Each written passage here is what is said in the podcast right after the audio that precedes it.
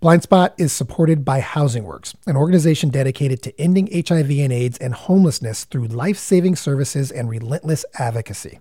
Housing Works New York City thrift shops have long been a favorite spot of the most fashionable and socially conscious New Yorkers.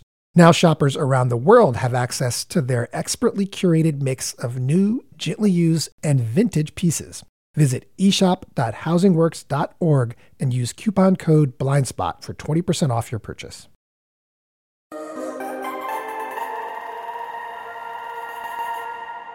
Um, I couldn't find the actual uh, first copy, but I found a copy of, of Black Gay Anthology in the Life, edited by Joe Beam. What year is In the Life published? Uh, 86. It had to be 86 because Joe wrote in my book, If You Can't Dance, What Kind of Revolution Is It? Joseph Beam, 12 10 86. He wrote Wow. that to, to, to, to George. In the Life, an anthology of black gay writing. It now feels like a darkly ironic name for Joseph Beam's anthology, which is a foundational text in the black queer arts movement of that era. Because so much of 1986 in that community was actually about death. So, George uh, Bellinger Jr. is one of the frankly few people in that scene who lived to tell about it. I was a dancer. I went to fashion school and I had uh, a little BA in education. but I was a dancer, choreographer, teaching dance. His best friend was a notable writer named Craig G. Harris, and he wrote for this anthology, In the Life. He contributed a poem that offers a real snapshot of 1986. I asked George to dig out his old copy of the book and read Craig's poem. It's called Cut Off from Among Their People. This poem talks about a family going to a funeral of a son who died of AIDS and how they respond to it. The mother was radiant and too composed. She wore a black on black silk dress, which tied at the neck with a large bow and ended below the knee in a wide knife pleats. Her salt and pepper hair pulled into her. The poem goes on to describe the whole family's insistent, cold dignity in this kind of detail until arriving at the deceased's lover. Jeff unconsciously reached out to touch the pewter casket, but was intercepted by the mother. She whisked her hand away from the freezing politeness and said, He's gone now. It was the same The same freezing tone she'd used when Jeff told her the man they both loved was dying of AIDS. The same she gave him when they met for the first time at his hospital deathbed. The family had explicitly requested that no flowers be sent. Jeff had ignored that request and sent a lavender flowers, which had always been his lover's favorite. He had not been allowed to assist in any of the burial plans. He had been told, quite diplomatically, by his lover's sister that the family could not be so insensitive as to accept his generous offer. A final, polite rejection. They would arrange for the funeral and interment and notify him of the details. That kind of sums up how we address HIV in our community. That a lot of us who were lovers or good friends were dismissed to the side. And when funerals took place, we were not included. And Craig did not want that for his life. When his funeral happened, the arrangements included many of us. He created community. And he lived in a community and he died with community.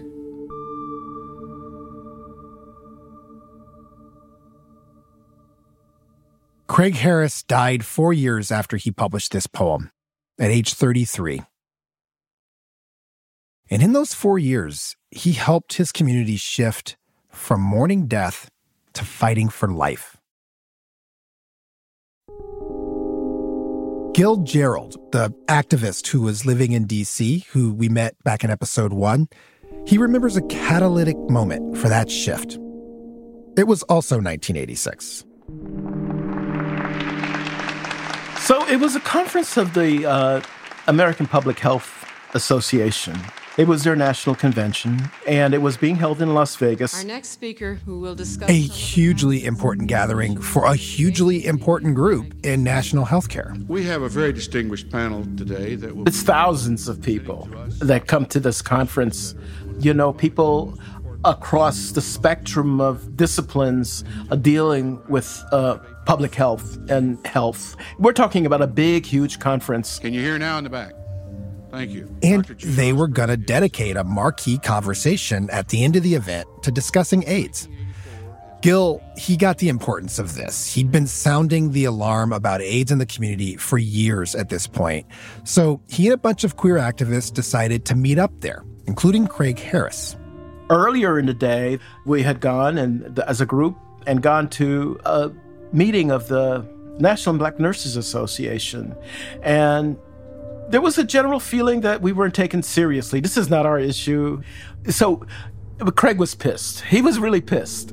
It's a pleasure to call to order this closing general session. And when the big AIDS session itself finally came, they did not see themselves represented on the panel. After sitting through many speakers and over an hour of talking, Craig rushed the stage with a number of other people and he grabbed the microphone. Good morning. My name is Craig Harris as the interim chair of the National Minority AIDS Council.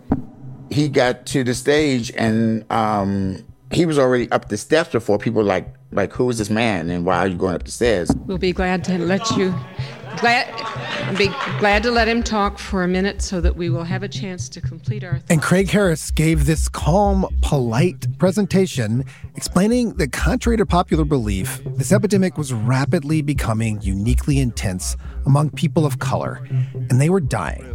Because they have been led to believe by the public health system and all forms of media to believe that people of color are not suffering from AIDS in significant numbers.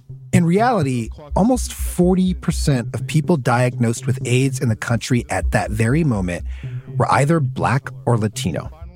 And he told them maybe you'd notice this disparity if you let us speak more often.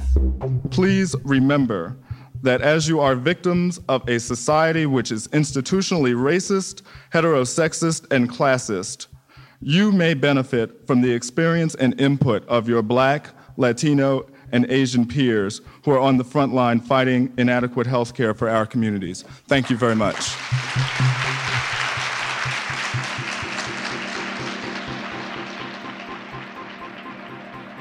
I'm Kai Wright. This is Blind Spot, The Plague in the Shadows from the History Channel and WNYC. Of all the people living with HIV in the United States today, 40% of them are still black. That's a wildly disproportionate share of this epidemic. It's an imbalance that developed right at the start and grew steadily year after year.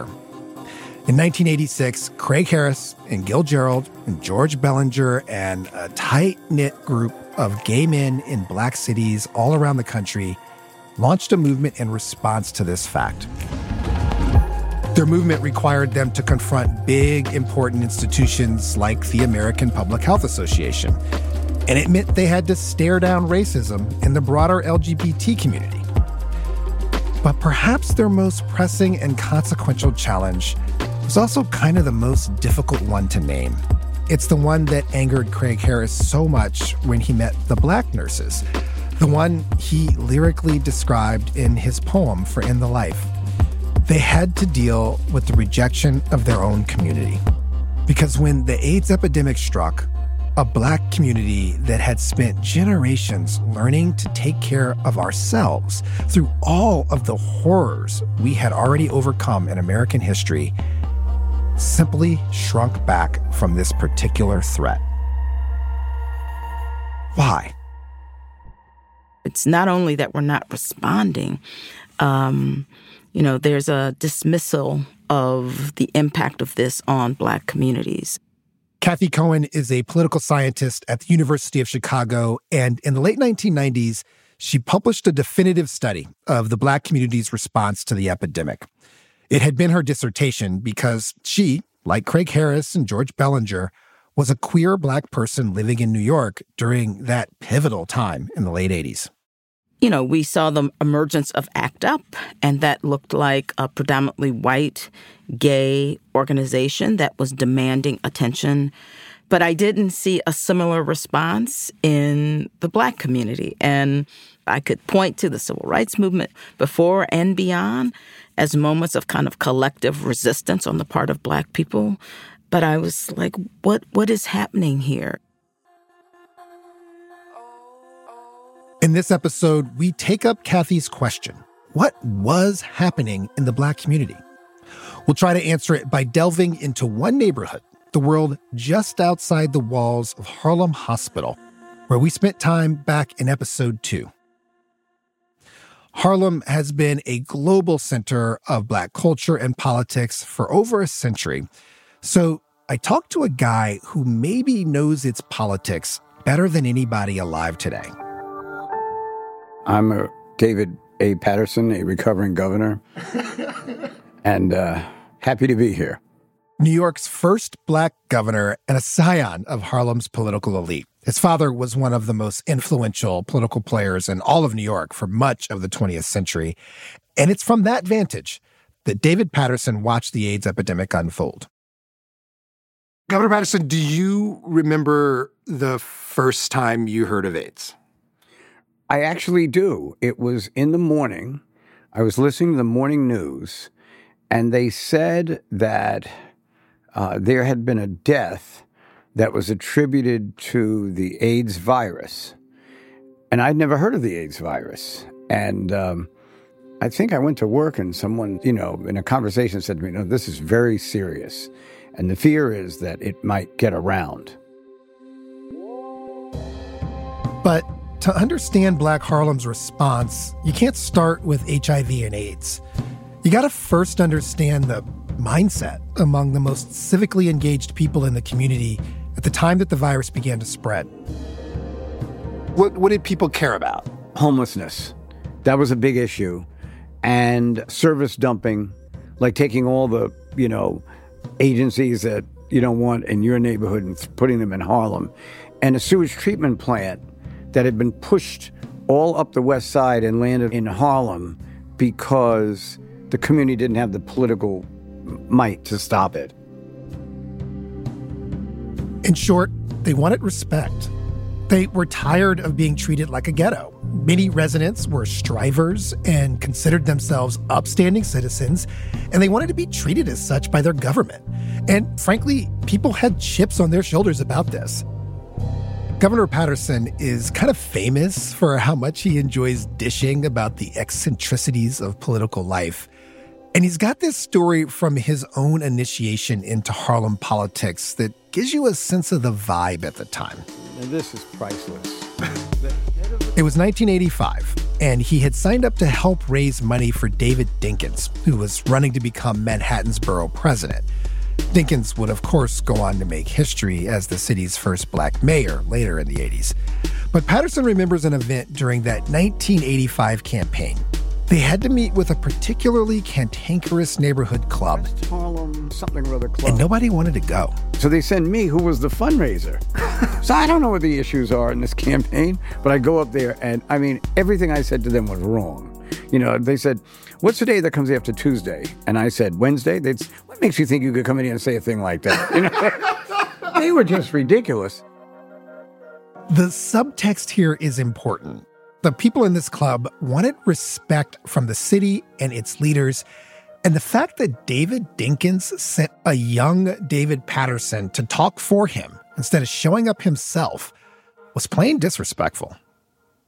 But as Paterson's leaving the stage, an older woman chimes in with one last point.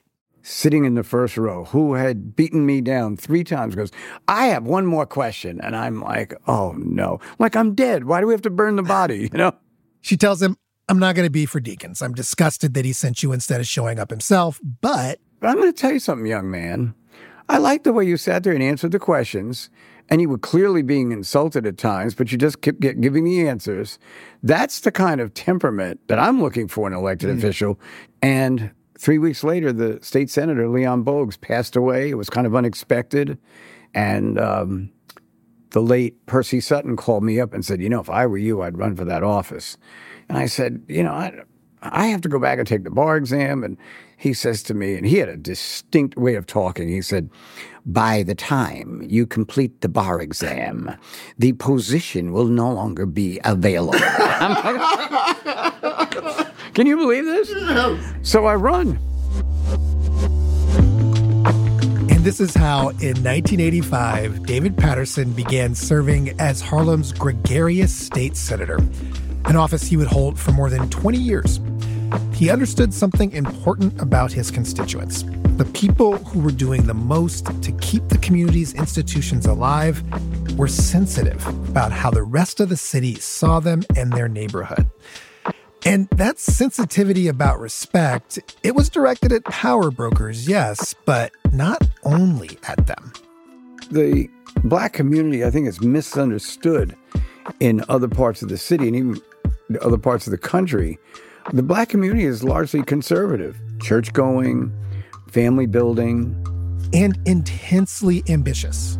I think there were people who, you know, they worked hard, they were starting to get to places. And they, at times, probably felt that there was irresponsibility in the community that was holding them back. In AIDS, it was still very much considered an epidemic of irresponsible people with no self respect, promiscuous gay men, and drug users. And as Cathy Cohen has observed, this was a central issue for the black middle class. I think it goes back to this question of who we understand as deserving and who we want to center our politics around.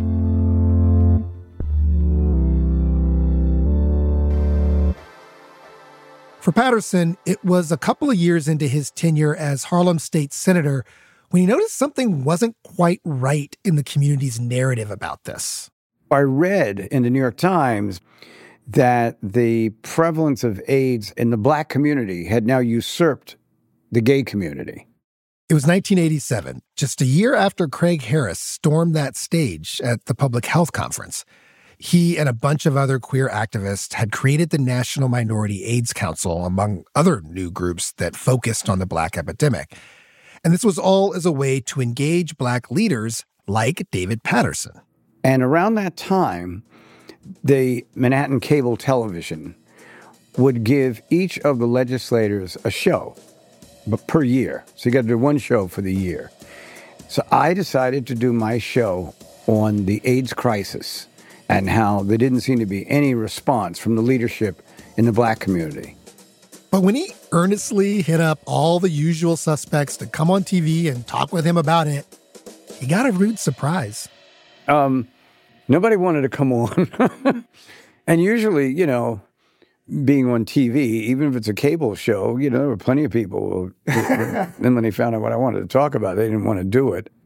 But he got it booked and he had the conversation, and his office phone started blowing up from other parts of the city. Gay and AIDS activists who were like, yeah, man, join the fight. Let's go. But in Harlem itself, amongst your constituents in Harlem, how did they react? I think the constituents in Harlem were like, you know, you're probably right. We're not going to cheer for you, but we're not going to bother you. Which, frankly, was a victory because there was one very important constituency in Harlem and in many black neighborhoods that actively discouraged any conversation about AIDS or the irresponsible people who it was most visibly killing. Let me just say the first issue that we had was the resistance of the black clergy to get involved because, you know, two thirds of them thought, well, you know, it's a sin and that's what happens to sinners you know, God hates homosexuals or God hates you because you, you know, doing drugs or this is a wrath of God or some whatever negative, destructive messaging that they got. Most times they got it from the pulpit, the most influential place in our community. Coming up, one woman's crusade to convince black clergy that they had to lead, follow, or get out of the damn way. My work with the church was not only my comfort zone, but it was where I was able to release doing something about the situation. That's next.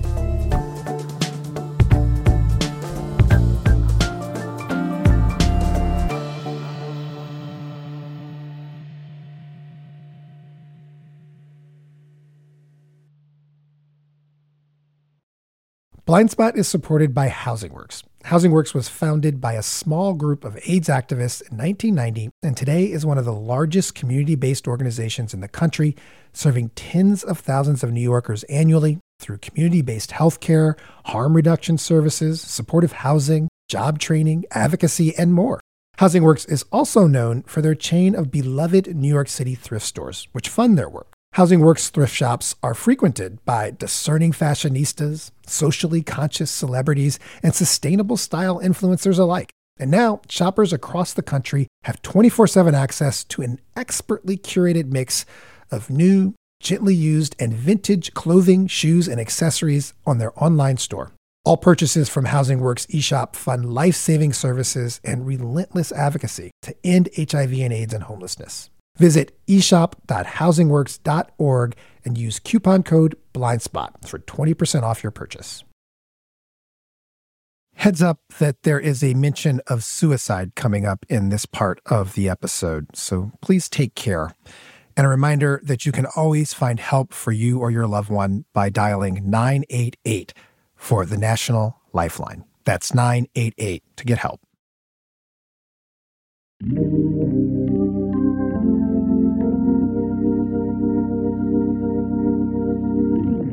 Pernessa Seele is today something of a celebrity in black church circles. But back in the late 1980s, she was a naive, kind of out of place newbie in Harlem, working at Harlem Hospital, collecting epidemiological data on AIDS. This was before AZT. So this was really uh, in the beginning of this was the what do we do time. You know what? She'd come up from Lincolnville, South Carolina, and her faith was a big part of her life.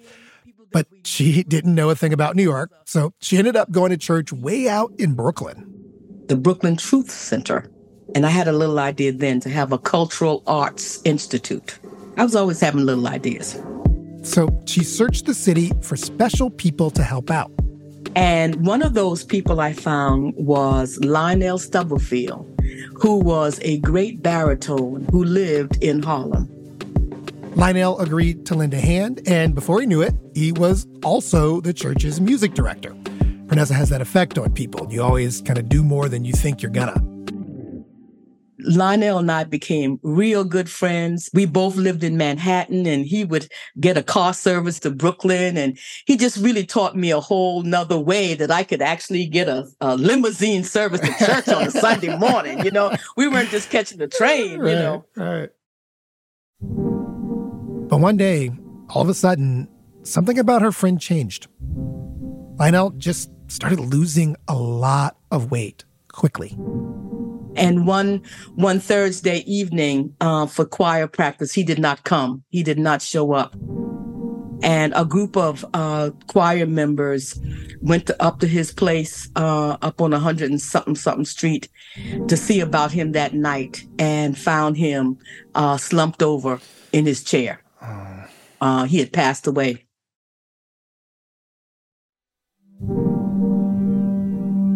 And then I had a violin teacher called me up one night and said, uh, Perness, I heard that Lionel died of AIDS.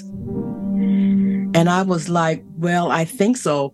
He said, I'm gonna tell you, if I if I ever get that, I'm just gonna kill myself. I'm just gonna kill myself.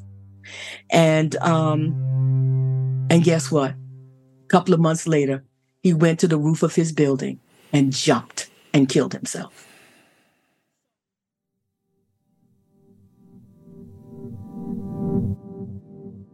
Pernessa also witnessed the growing horror of the epidemic through her work at Harlem Hospital, meeting patients who had AIDS. My work took me on the floor, and um, and people wanted to be, they wanted to be visited. They wanted someone to pray with them. They wanted someone to hold their hand, and and I'm like, where's the church? Because I'm looking at the church that I grew up in in Lincolnville, when you're sick, you know, mama and the pastor and them, they go, they rush into the hospital. And that was just not happening. Pernessa Seele was a social worker at Harlem Hospital with me. She worked at Harlem Hospital with me. You know, we worked in the same program together, so we knew each other. She was my buddy back in the days? Maxine Frere is the pediatric nurse from Harlem Hospital, who we met back in episode two. Like Pernessa, faith is a huge part of Maxine's life. So I met her in the basement room of her church, one of Harlem's most historic congregations, First AME Church Bethel. It's a choir room, so we dress and rehearse. Since she was a kid, Maxine's been deeply involved in the place, and she began trying to build an AIDS ministry there early in the epidemic. She remembers the first time she tried to hold meetings after Sunday service to just talk about who in the church needed help. People didn't come. So what I did was um, there was a bulletin board up here, and I put a sky, and I had a lot of stars. And so I told people to confidentially, if they wanted, to, if they knew anybody with HIV or wanted to pray on, put a star on the bulletin board. So the next week I came down, it was full. Wow. it was full of stars. So they didn't want to talk about it, but they had people who were infected or affected by HIV. It was an insult, you know. If you were, you know, the stigma of being HIV positive was that you were a drug addict, right? Mm-hmm. If you weren't a drug addict, then how did you get HIV? You were gay. you were gay. And if you weren't gay, what, you're a prostitute, a, a drug addict, or something like that. And so that meant you, your whole family was a disgrace. People in church were supposed to be perfect, you know, saved and never doing anything wrong or never did anything wrong. But, well, you know, you're saved because you did do something wrong. You came to church. That's why you're here in the first That's why place. you came here, right? Because you have trying sinned. to get saved. so, yeah, they didn't want to talk about it at all because it's just I mean, it really is. Let's think of a, about it as a hierarchy of respectability. Cathy Cohen again. She's the political scientist who studied the black political response to AIDS. You know, the the hierarchy I think had everything to do first with do we respect this group? We supposedly care about children, so they're going to be higher up on this hierarchy. Um, and were their behaviors something that we might label as intentional in terms of leading to HIV and AIDS? Are you infecting Black communities and our respectability, right? As we seek to comport ourselves in a way um, that shows the world that we're deserving of equal rights. In her book, Cathy writes about a poster that someone was pasting up around the neighborhood in the mid 80s. It asked, When will all the junkies die so the rest of us can go on living? It is this idea that, in fact, we can't live our lives, we can't be free, we can't have the mobilization that we deserve because those damn drug users threaten us. And they threaten us on multiple ways. They threaten us in terms of how we're represented, but at a kind of local level, they threaten us because, in fact, they might rob us for our money. And they might be my brother or my uncle or my second cousin who I am tired of. Um, Absolutely. I'm tired of you coming to mom and asking her for money. I'm tired of you stealing things. I'm tired, absolutely. And I think that's part of how they land at the bottom uh, or near the bottom of the hierarchy. Absolutely.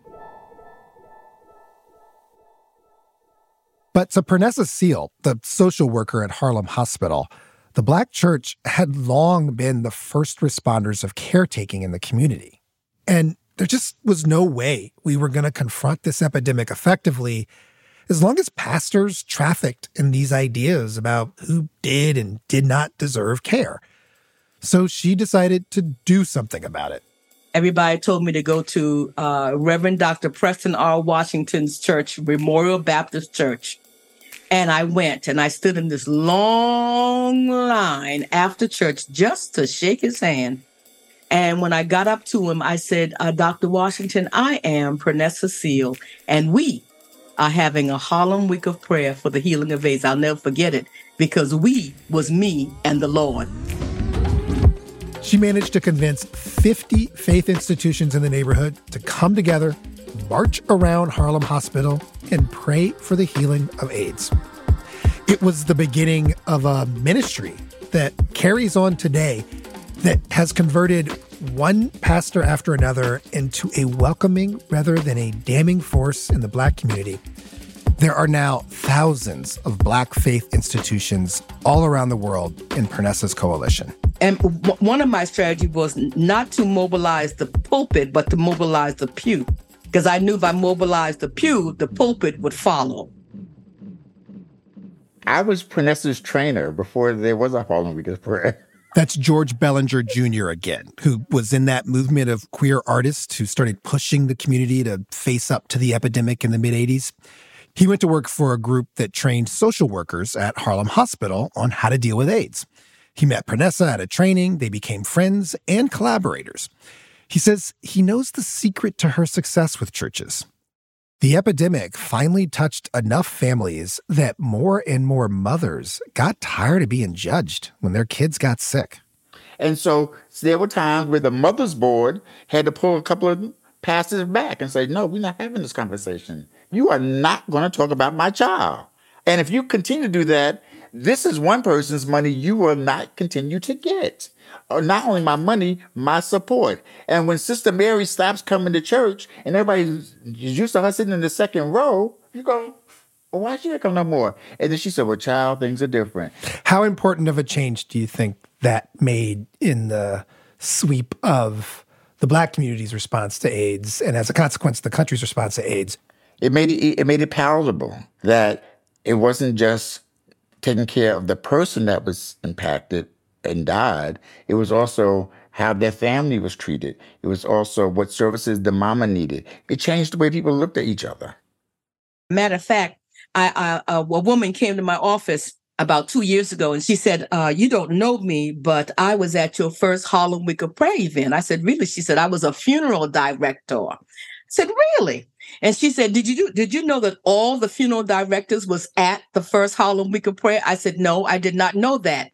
She said, "Yes." She said, "Reverend Dr. Wyatt T. Walker called all of us and mandated that every one of us come to that event because at that time none of us were burying people with HIV and AIDS and she said you know I I cannot tell you how much repenting I do every day because I hate how I responded to AIDS back in the 80s and 90s. And she can't go back. She's in a different place today, but she cannot go back and fix it. I always remind people that there are two crises at the very least, right? There is the AIDS crisis and there's the Reagan crisis. Cathy Cohen says black leadership, from national civil rights groups on down to local pastors, they were all focused on a cascading set of problems the crack epidemic, growing poverty, and a president who introduced the phrase welfare queen to our political vocabulary. This wasn't just a president, this was a president who came in with the agenda of really dismantling state support and using any additional state support to implement a kind of system of hyper policing, of mass incarceration, of the demeaning and demolishing of black communities. And I think very quickly, black leaders understood that they were under attack, and Reagan was the focus of their attention. So here you have a community in which the most influential people in the most important institutions are feeling attacked by a distant, hostile government on one end and undermined by the vices of their neighbors and family members at the other end. And they carry that baggage into what has to be one of the most consequential debates of the epidemic how to stop HIV from spreading through used needles, one of the primary causes of new infections among Black and Latino people. So in 1986, uh, New York state officials proposed a pilot program of needle exchanges. And it was controversial. A needle exchange is a place where injection drug users can go to safely get rid of their used works and pick up clean needles instead. New York was one of 11 states in which it was illegal to have needles in your possession. And that's one reason that lots and lots of people shared the same needle. They were a scarce resource. HIV loved this fact. At one point, half of all injection drug users in New York City were HIV positive, almost entirely due to people sharing needles. So in 1986, the city health department decided to at least pilot an officially sanctioned needle exchange program. This was a huge victory. It was to be the first publicly run needle exchange in the country. Cathy Cohen says they were not ready for the pushback. Maybe for the people who could only see the positive aspects of this program, they weren't prepared for black leaders to stand deeply in opposition to the needle exchange program. One of the pilot locations was to be in Harlem, which made perfect sense from an epidemiological standpoint. From a political standpoint, it could not have been a worse fit. Remember, the vibe in Harlem at the time was pay me some damn respect and stop dumping all your problems here. So the fight was on. There were a range of reasons that people oppose needle exchange. Some looked historically and said, we've seen this before with Tuskegee, right? Where uh, it's basically an experiment on black people, and back then it was black men and syphilis, right? Some people at a different extreme called it genocidal, that this was a way, in fact, to promote drug use in the black community. And there were just kind of key people across the black community that were opposed to this. So the first opposition came from people who, in a kind of paranoid way, thought that the virus was being shifted you know, out of the white community into the black community. That wasn't former Governor David Paterson's objection, but he did oppose needle exchange.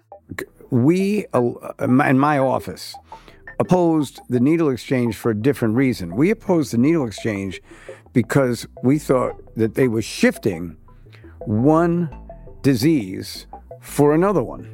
He felt like they should be worried about the problem of addiction itself, not how to manage around addiction. And that's an idea that Paterson and many other black leaders had learned from a really influential doctor in Harlem, a guy named Beny Primm. I started working very closely with the Centers for Disease Control on their advisory committee and with the Congressional Black Caucus. Beny died in 2015, having spent more than 60 years as a deeply respected voice in public health generally and among traditional black leadership specifically. He was a national authority, including on AIDS. And, and I was chosen to go on President Reagan's Human Immunodeficiency Virus Epidemic Commission. But Dr. Primm did not like this needle exchange idea which is interesting because his whole career had been built around standing up for drug users. There are no lobbyists for people who are dealing with, with drug abuse, particularly in the African American community. And I'm one of those lobbyists for that population, and I'm not going to give that up. Uh, he began his career at Harlem Hospital in the 1960s as an anesthesiologist in the emergency department. He noticed that 80% of all people coming into the ER were there for drug related issues, which meant the ER was just constantly treating secondary problems, gunshot wounds, overdoses, and stuff like that, without touching the root, which was addiction. So Beny started researching addiction, and that put him in the middle of the community's debate over drug use for decades. But it's through those battles that he actually won a lot of respect from black leadership. And that's also why they considered him a trusted source on how to deal with AIDS. But you know what? In addition to all that kind of stuff about his resume, people just really liked Beny Primm. I mean, there was just something about him that grabbed you. Maybe it was the clothes. I rarely saw him wear the same thing twice and I've had a relationship with him over 25 years. Dr. Larry Brown was Beny's protege in his addiction work.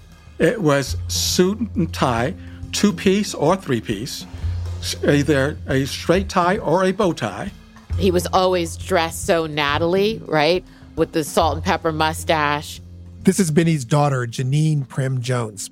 She thinks part of her father's famous charm was that for a doctor in a three piece suit, he was unexpectedly cool. He would talk about these cats, you know, in Harlem and hanging out with them. um, you know, what it was like in Europe, doing some translation for the modern jazz quartet, traveling around with them, and what a wild time that was. He could work a room with these stories. As a speaker, he was incredible. And he never talked down to people. I've always felt that Dr. Primm, more than many physicians, was a political being. He, in fact, understood the politics of how to get things done. By the 1980s, Beny had made real progress in his mission to focus everybody on addiction itself rather than the downstream problems that come from drug abuse. And then, suddenly, a virus started killing people in his clinics. As always, his instinct was to engage. He had to look at how the gay guys were doing it downtown my father started to see that the white gay community was not just acknowledging the deaths, because that's important, but also deciding that they had to do something about it. That was a provocation. He wanted to do the same thing for black drug users in Harlem, and he wanted to learn from the gay activists. But Janine says he first had to confront some of his own demons. I think it was really hard for him. The black community wasn't necessarily thinking about gay folks and what they do behind closed doors. The way that I know that my father was um, uncomfortable with it was that I have somebody very dear to me, and she started living with a woman. And my father realized that, and he was afraid for me to be too influenced by the lesbian lifestyle that he didn't really want me to be with them anymore. And so he forbade me to visit them. And I did, I visited them secretly and um, he got used to it, but I think it was really hard for him. Janine feels like it was truly just a blind spot. Despite all of Beny's worldliness and suave, he was still a product of his generation, and he just hadn't had enough exposure to out queer people. But of course, being the politically savvy charmer that he was, Beny never let on about any kind of discomfort he may have felt. I just got chills just thinking about Beny. Beny was such an amazing person. Phil Wilson was a young black gay activist at the time. He was part of that cadre of queer activists from around the country who had begun pushing the community on AIDS. They'd branched out from talking to each other and connected with straight allies like Pernessa Seele and Beny Primm.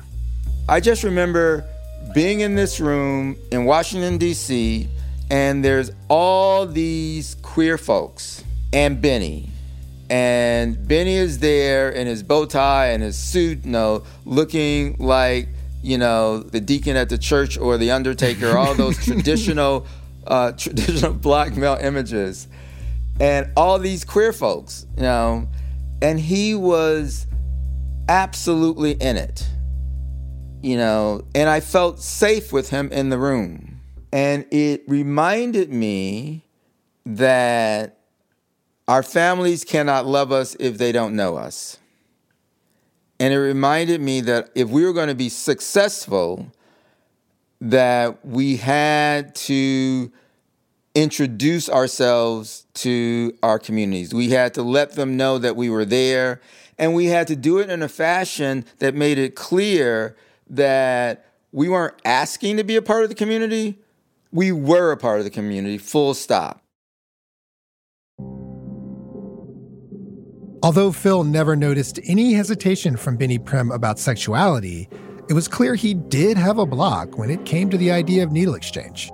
When we got to you know, the issue around needle exchange and risk reduction in the drug user space, he was like, no, because what he saw that as being is a way to exacerbate the problem um, in black communities. Phil realized they had work to do with this hugely influential man. And so I began to just talk with Beny about his concerns and fears. And my leading point was our job was to at a minimum, do triage. You know, that we had to figure out how to keep people alive until we could do better. And it worked. Dr. Primm moved to a, the needle exchange that it could be helpful, that it wasn't going to solve the whole problem, but we don't want to lose more people than we're losing and the and the death rate and, and the comparison of the death rate in the black community as opposed to the gay community or just the entire white community from this source was demonstrable. Beny Primm's shift in opinion about needle exchange was, without hyperbole, one of the more pivotal moments in the black political response to AIDS. It directly converted David Paterson and other leaders. And more than that, it gave people like Phil and Pernessa Seele an opening on AIDS generally. Because he had a gravitas, you know, when we were talking with the folks at the NAACP and the Urban League and the Congressional Black Caucus and all of that. Those are his folks. You know, they were my parents, but they, those are his folks. So his gravitas made all the difference in the world. Needle exchange did eventually become legal in New York, and it would turn out to be one of the most effective HIV prevention tools in the history of the epidemic. But it took a long time to get there. Six years passed between the time the city first considered a pilot program in Harlem back in 1986 and when drug users could finally go to a publicly funded spot and get clean needles. And that's kind of the story of this epidemic change that came too slow. And Phil Wilson argues it was probably not until after the turn of the century that the black community really, truly mobilized. What do you think is the consequence of how long that took? I think the consequences of it is how many how many of us died in the meantime. You know, that's the consequence.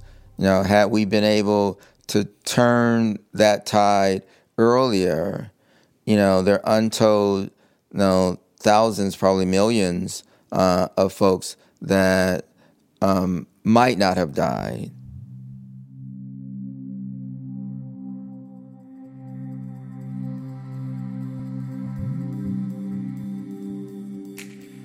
It is important to note that it did not have to be that way. I didn't want my brother Carlos to just be one more on a heap of a pile of people. And I also didn't want the community to just be unremembered. Next time on Blind Spot, we travel to the Bronx and meet someone who did not wait for permission to save lives with clean needles.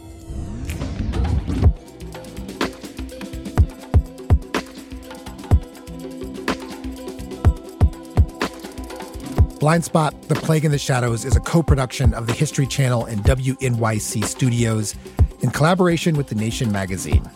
Our team includes Emily Botein, Karen Frillmann, Anna Gonzalez, Sophie Hurwitz, Lizzie Ratner, Christian Reedy, and myself, Kai Wright. Our advisors are Amanda Aronczyk, Howard Gertler, Jenny Lawton, Marianne McCune, Yoruba Richen, and Linda Villarosa. Music and sound design by Jared Paul. Additional music by Isaac Jones. And additional engineering by Mike Kutchman. Our executive producers at the History Channel are Jesse Katz, Eli Lehrer, and Mike Stiller. Thanks to Miriam Bernard, Lauren Cooperman, Andy Lanset, and Kenya Young.